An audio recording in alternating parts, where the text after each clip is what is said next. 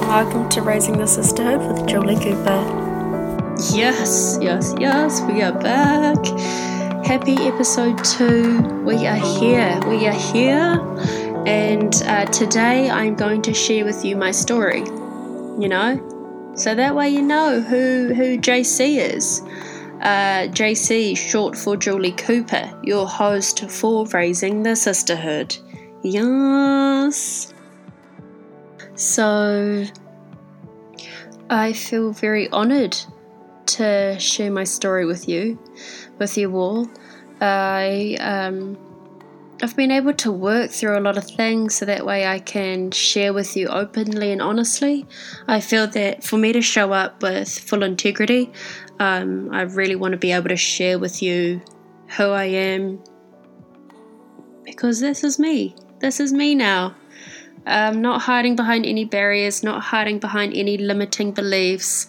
Uh, there's absolutely going to be times where I'm going to feel like self imposter syndrome and and you know fear of things that will come up. But I want to do my best to show up uh, 100%, so that way you can see me for who I am, and there's no BS, if that makes sense. Cool. So here we go. Here's my story. Da da da da. no? Yeah? Okay, let's just get into it. My story is that I never felt like I belonged. I did everything in my power to make sure that I was seen and that I was worthy of living. Uh, my mum was actually going to abort me uh, at the beginning, or clearly at, at, time where she could and she just had my brother who would have been three or four months. So I couldn't imagine the pain she would have been going through having morning sickness and trying to look after a newborn while juggling my older siblings, uh, my two older siblings who would have been 10 and 9. But she didn't go through with that, clearly. Love you, Mum. But I've clearly carried this guilt that I could hurt someone I love so much. Uh, so I grew up making sure I was seen and accepted by my friends and family and anyone who came into my world. So, really, I made a subconscious effort that I had to prove to everyone that I was worthy of living, which meant constantly seeking approvals from others, which I did for majority of my life. Uh, and yeah, it really took over. Like, I was a full noise people pleaser. So, anyone out there who's a people pleaser, I hear you. I, yeah, I completely understand. So, to give you context on my family, I am one of four children. I'm the youngest, and I have two older brothers and one older sister. My parents were first and second generation from Niue Island. I am of Niue Island and English descent. So I've come from very humble beginnings uh, you know, trying to fit in um, and assimilate into the Western culture here. So I guess in some ways it was like, you know, everyone was just trying to fit in and belong. Uh, and so I also grew up in a household of domestic violence, which brought me a lot of shame and a lot of guilt. And, you know, I, I guess in this stage of my life, I suppressed a lot of emotions because I, you know, we didn't talk about feelings and it wasn't talked about. So, again, you know, creating limiting beliefs around sharing emotions and being strong. Then, culturally, I felt too whiapalangi to be Niuean, which means whiapalangi is like too white to feel brown, but then I also felt too brown to feel Pakeha, to feel white. So I was trying to navigate these two cultures as well. Like, who am I? What else was there? Uh, sex was taboo. That was a that was a big thing. You know, you don't um, yeah, you don't talk about sex. You don't uh, even you know education wise anything like that. It's absolutely untalked about. Um, I had eczema. I had really, really bad eczema. So I covered that up with uh, turtlenecks in the summer, which is hilarious as a kid. It's it's not it's not uh, the most ideal outfit when you know when you're doing high jump. Um, and I desperately wanted to fit in and make my parents proud.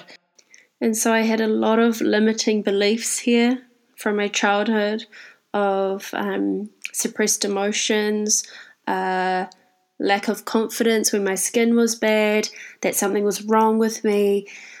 I naturally just put a lot of pressure on myself. And I take full responsibility for my actions like it's all me. I put it on myself. I was trying to prove myself. I wanted to be seen. Uh, I wanted people to think I was worthy enough of living.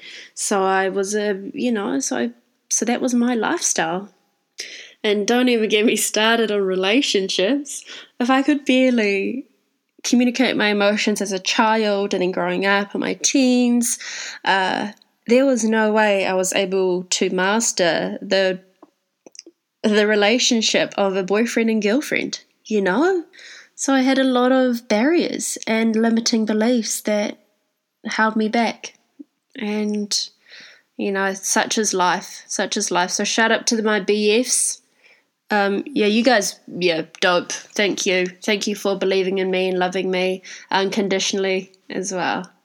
And then after my relationships, I was like, you know what? I'm just to overwork, uh, overconsume drugs, sex, alcohol, because that was a way for me to cope. You know, I needed, I not that I needed, but I, I felt the desire to have these distractions to just keep me going and just to feel like I was on this ultimate high, uh, which was on really no foundation, no solid foundation. And without any foundation, that house was only in a matter of time going to crumble. And, and it did. And that's where it comes down to is that, you know, you can't point the finger at anyone. This is my journey. These are my consequences. These are my learnings. And this is my story. This is ultimately my story. And now I give myself full permission to feel without any judgment, without any limiting beliefs holding me back. I can feel. And that's huge. That's huge to come through. I have felt, you know, my deep states of sadness, depression, uh, loneliness, deep, deep loneliness. And I felt that I had to become incredibly lonely so I could empty everything, empty everything so that I could uh, relearn, relearn me, relearn me, uh, relearn what what makes me happy, uh, what brings me joy, and that and that truly is just being of service. Like I love helping people, and I always have. It's always been one of my gifts, but now I know uh, that I want to channel it into creating and helping the divine feminine and raising the sisterhood and making sure every woman that I have the honor to talk to and to listen to feels worthy and feels their self worth and honors their self worth and sees their light. Uh, because I, you know, I, I can come from a place where I didn't even recognize my own light, and I hid. I hid behind others uh, because it was easier, because I didn't have to think about it, because I could stay on a high and not have to look at the mirror and actually say, like, oh, I love you. Now I can look at the mirror and I'm like, yo, I love you. And that's huge. I used to look in the mirror and I used to judge myself. I used to question myself. I was brutal. Like my inner critic, whew, whew, my inner critic is is um is why is, is she's she's wild. I tell you, she'll get you, especially when you're feeling low. Um, so yeah, so this is a space you know where I can, yeah, where I can just be honest and speak my truth. And I'm excited to, you know, I, I don't fear the judgment anymore. I I'm here because I'm like, yes, let's go. You know, let's build each other up so that way we can actually rise together. So that's my mission, that's my purpose to raise the divine feminine, to raise the divine sisterhood so you can you can see your self-worth and step into your own leadership. So, if my story resonated with you, I'd love to hear from you. Please send me a direct message. I'm on Instagram, Julie Cooper Creative, or at Raising the Sisterhood Podcast. Uh, touch base. It'd, it'd be awesome to hear from you. And if you feel like sharing with friends, that would be amazing. Ultimately, we're just here to, yeah, just to just to be real, but also just have some good catch ups too. So I hope this resonates and I hope you have the most beautiful day. And I'm just so grateful for you to be tuning in. Uh, you know, I want to put my best effort into this and to show up for you as well. So, and to add value. And I hope by sharing my stories, it could somehow help you too. Awesome, awesome. Well, lots of love, lots of great vibes your way. Um, stay in love, stay in faith, and uh, we'll talk to you soon.